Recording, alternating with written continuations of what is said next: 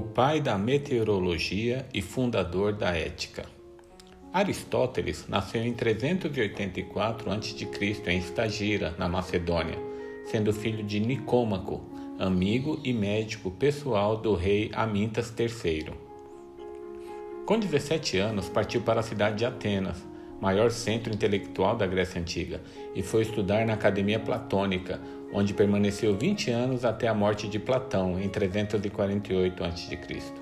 Um ano depois, Aristóteles deixa Atenas e se dirige para Assos, onde dirige uma escola e depois se muda para a ilha de Mitilene e lá se casa com Pítias, com quem teve uma filha. Foi nessa época que Aristóteles escreveu seu livro Meteorológica, indicando que a Terra possuía cinco áreas climáticas, sendo mais quente na região da linha do Equador. Oito anos depois, Aristóteles funda sua própria escola em Atenas, em Apolos Lícios, daí o nome Liceu. Os membros do Liceu realizavam pesquisas em botânica, biologia, lógica, música, matemática, astronomia, filosofia, psicologia, etc.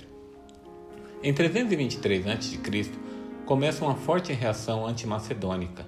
Aristóteles foge de Atenas e se dirige a Cálcides, onde sua mãe tinha uma casa.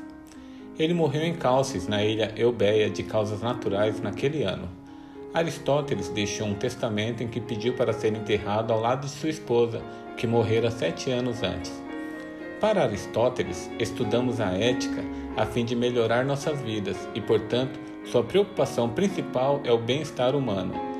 Aristóteles segue Sócrates e Platão, colocando as virtudes no centro de uma vida bem vivida.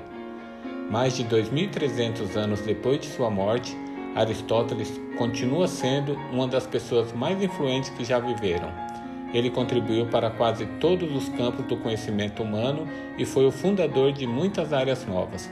De acordo com o filósofo Brian Madie, é duvidoso que qualquer ser humano saiba o tanto quanto ele sabia. Aristóteles dizia: O sábio nunca diz tudo o que pensa, mas pensa sempre tudo o que diz. Bom dia.